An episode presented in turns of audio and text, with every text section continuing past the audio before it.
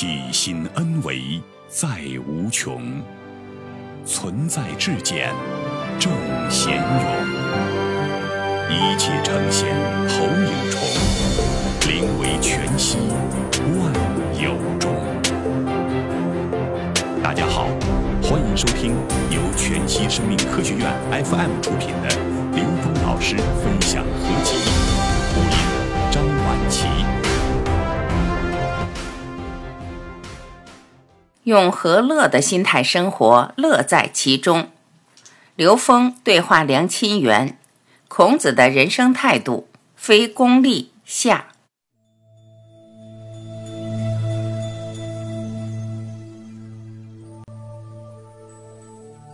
孔子为何主张非功利？梁清源在春秋战国的诸子百家。中国传统文化的各个流派有一个很有名的墨家，我们把孔家与墨家对比一下。梁漱溟先生在他的著作《东西文化及其哲学》当中讲到，我们再来讲孔子的唯一重要的态度，就是不计较利害，这是儒家最显著与人不同的态度，并且演成中国人的风尚，为中国文化之特异色彩。中庸，义者宜也。凡是应当如此的，儒家主张义薄云天。孔子讲：“不义而富且贵，于我如浮云。”君子爱财，取之有道。子夏问政，子曰：“见小利，则大事不成。你追逐蝇头的小利，这个事情就做不大。群居终日，言不及义。”好行小惠，难以哉！大家都是东扯西扯，什么网红明星，谁又爆款了，上头条了，这个都是在孔子看来不合道理的，喜欢卖弄小聪明的。墨家来看，无非是一个利与害。功利是太拿利害来解释一切事，衡量一切所做的事，都要有一个目的。子墨子问于儒者曰。何故为乐？曰：乐以为乐。子墨子曰：子谓我应也。今我问：何故为是？曰：冬必寒焉，夏必暑焉，是以为男女之别也。则子告我为是矣。今我问曰：何故为乐？曰：乐以为乐也。是由曰：何故为是？曰：是以为是矣。墨子《公梦篇》。在墨家来看，房子因为有作用，夏天可以避暑，男女可以有别，冬天可以避寒，只有实用的功能。墨子处处都要问，有一个目的没有？这一派的态度就是非常典型的功利，所有的东西都可以通过有效准确的算计，然后才可以把生活过好。这显然不是这样。画家画一幅画，你卖不出去，你画它干啥？你自己走路去西藏，你折腾啥？全都是算账。那这样的时候，人就没法去生活。梁漱溟先生招话讲了一个猴子的故事，把一只猴子领到房间，拿了一个瓶子，细口的瓶子，猴子的爪子伸不进去。把猴子领到房间里去，进来一个实验员，当着他的面，把一把花生米一粒一粒地装进细口的瓶子里头。然后又把瓶子翻转过来倒出来，把花生米再装进去，给猴子示范怎么去把花生米取出来。如此反复演示了这么五六遍，然后他就出去了，去观察这种情况下猴子会怎么办。以我们对猴子的聪明程度的了解，猴子应该学会把花生米倒出来。猴子拿起这个瓶子，只是拿着瓶子乱晃。却只能摇晃出一个半个，大部分是出不来的。实验员进去又重新给演示了一遍，他也没学会。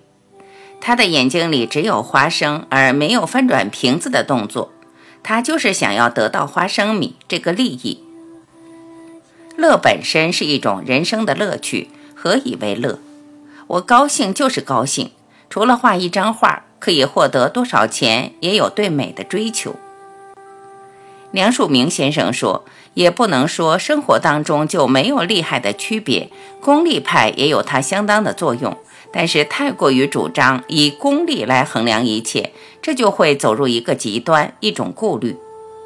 因此，跟孔子、跟孔家的态度就相反了。祖父跟我讲过，孔子也讲究工业，但工业不能大过生活。”玩命的加班，把自己累得身体都出了问题，对不对？这个显然就不对，这是舍本逐末、本末倒置了。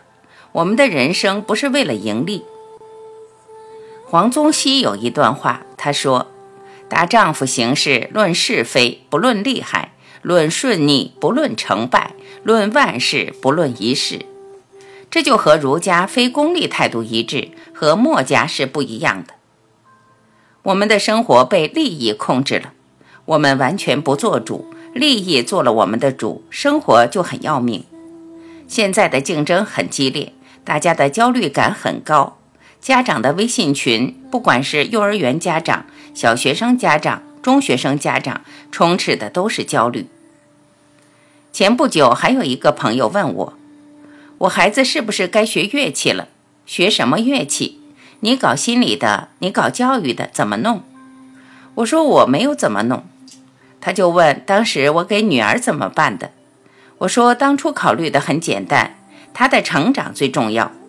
我们也希望孩子有很多的技能，有很多的爱好，但孩子始终是主人，他的人生始终是第一位的，不是我们给他打了一个算盘。一个小姑娘很漂亮，系着蝴蝶结，在那儿弹钢琴。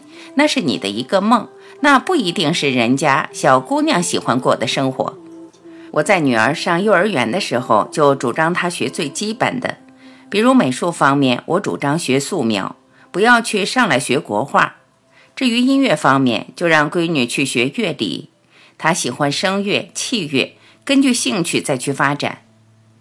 他上了北大以后，他自己提出来要学小提琴，这个时候怎么样？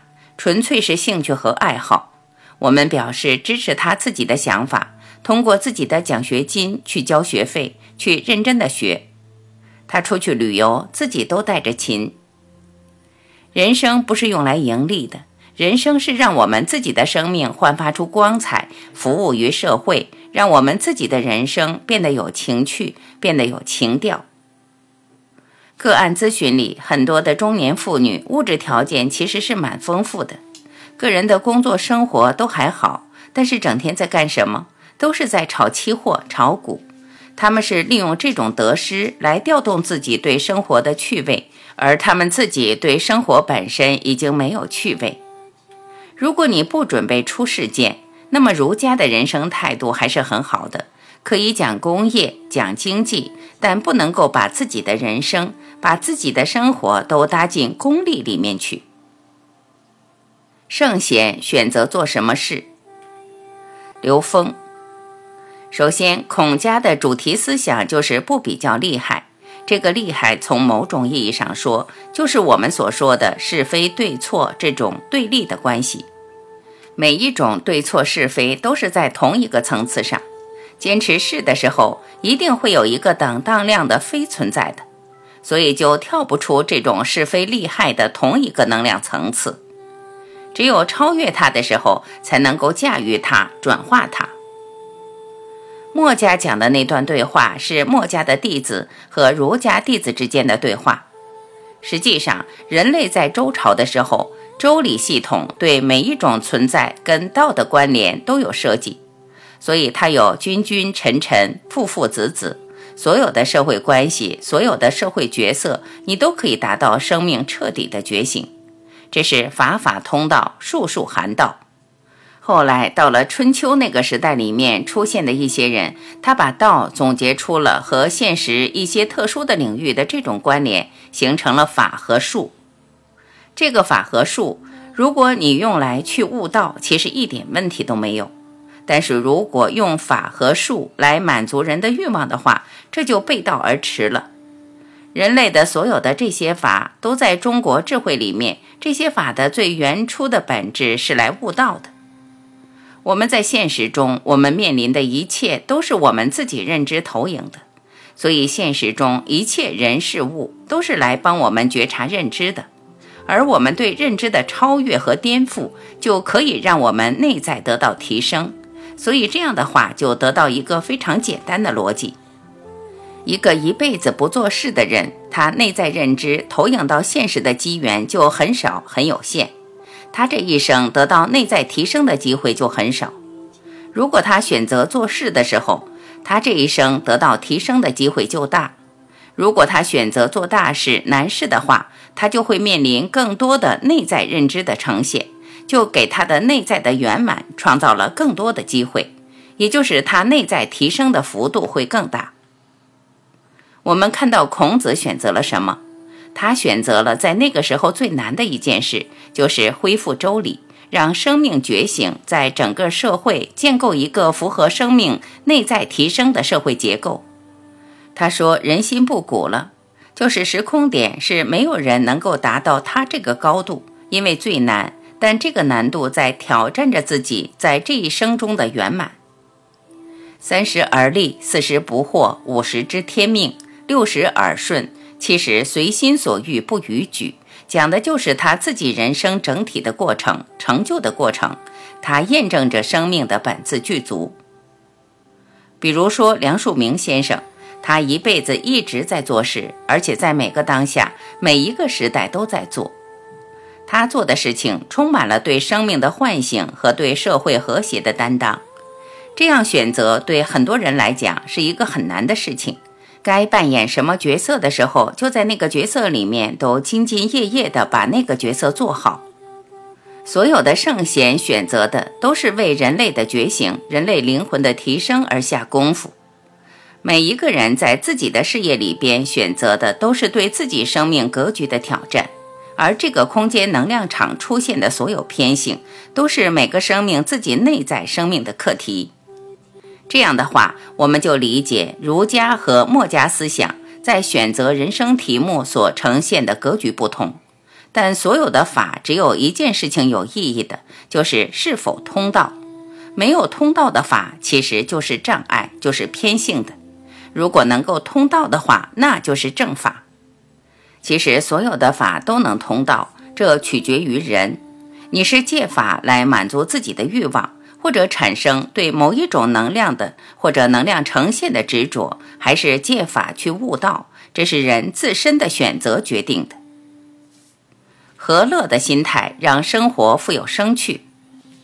梁漱溟先生说：“人的好行为，通通都是从和乐的心里出来的。”二零二零年六月初，我去参加一个节目的录制，我也讲过，孩子即便是月子娃，注意观察。他心态好的时候，他一定表现好。他的心态是和乐的，生活是有趣味的。孩子虽然小，但是他能感觉到。春服既成，观者五六人，童子六七人。欲乎沂，风乎舞雩，咏而归。夫子喟然叹曰：“吾与点也。”《论语·先进篇》。孔子对人生的向往也是这样的。在春天里，几个好朋友去颐和洗个澡，吹吹风，唱着歌，非常潇洒的回来。这是曾点说的。孔子就说：“这个是我也想要的。”在最具体的生活当中，因天之序，按照规律去做，而不是去算账。我对女儿的培养是按照规律去做。进入初中之后，比如上奥数、上什么培训班、补习班，我们都没有报。我非常注意的一件事就是什么？孩子在这个阶段进入初中之后，从社会心理学的角度和发展心理学的角度来看，需要走入一个社会的起步点，越来越走向社会。孩子从一个家庭的人成为一个社会的成员。初中是一个很重要的转折点，家长要注意的是帮助孩子跟他的同龄伙伴有更好的交流、交往、沟通和友谊。往往觉得进入初中了，赶紧准备考重点高中都不对。女儿在小的时候，曾经对中国的古典诗词一点兴趣都没有。我曾经给她买一些配图的拼音的古诗词，全都不看，除了要求背的，她对这个古诗词完全没有兴趣。但是在初中阶段，我就特别促成她和同班的同学的交往。我就跟我女儿她要好的三个闺蜜的家长主动联系，我可以开车管接送，促成交往的机会增加。人家那三个女孩对中国古典诗词都特别有兴趣，一聚会，人家有作诗的，有作赋的，有穿汉服的，有吹箫的。闺女一看就着急了，赶紧一回家马上就问：“咱家的唐诗三百首在哪儿？咱家的宋词在哪儿？”彼此之间相互的熏陶，相互的感染，乐在其中，让他很享受这个过程，而且越来越喜欢。高三的时候，我说你现在压力很大，我要不要教你那些心理学的减压方法？他只是看了看我说不用，我就看看唐诗宋词，心情大好。这个不是我刻意为之，我让孩子的发展是和乐的，让他觉得生活是有趣的，孩子就很好。我们往往着急，往往想弄成一个规定的动作和因为所以的一个固定结果。头悬梁，锥刺股，每天单词背多少个？不是说不可以，但是孩子他自愿自觉去做了才行。一旦强迫学习的主动性，对学习的热爱，学习给他带来的快乐感就荡然无存了。我们讲的是一个特别跟生活有关的，怎么能够让人非功利？我觉得梁漱溟先生讲得非常清楚，你有没有伤害到，有没有丧失生活的情趣？不是说不可以在经济上进行核算，但不能够让生活的情趣都没有了。中国旅游的发展能说明什么？越来越多的这种自由行，不是跟着团跑省钱，跑这个点二十分钟，那个点一刻钟，然后到点上车拉着走，到那儿照相，然后上车再接着走。我也去过风景名胜地，我有若干照片，这有意思吗？值得回味吗？通过旅游是为了给自己带来更好的精神上的愉悦，生活的情趣。我们的人生是有限的，我们要让人生有无限的趣味。梁漱溟先生指出，丧失生趣的就是算账，所以我们要想自己生活是多彩的，就得拥有一个非功利的态度。无心插柳，柳成荫。刘峰，这里面讲到和乐的心态，其实和指的是能量和谐的生命状态，乐指的是它的源头在高维，也就是内在，所以叫乐在其中。和乐它是自在的生命状态，也就是自性的临在，意识能量与物质能量高度和谐于当下，就是真正的和乐的这种生命状态。计较厉害，就永远与和乐无缘。它可以有限的快乐，很快的乐一下，感觉达不到这种无限的和乐的生命状态。所以我经常讲：有心栽花，花不发；无心插柳，柳成荫。刚才梁老师讲的故事，也是在跟我们讲：当我们刻意的想去做一件事情，想达成一件事情，或者让别人做成的时候，往往反而不一定能达成。当我们顺其自然走的时候，有些东西，每个生命自身的那种节点，它会在缘分成熟的时候，它就会自然呈现。谢谢梁老师。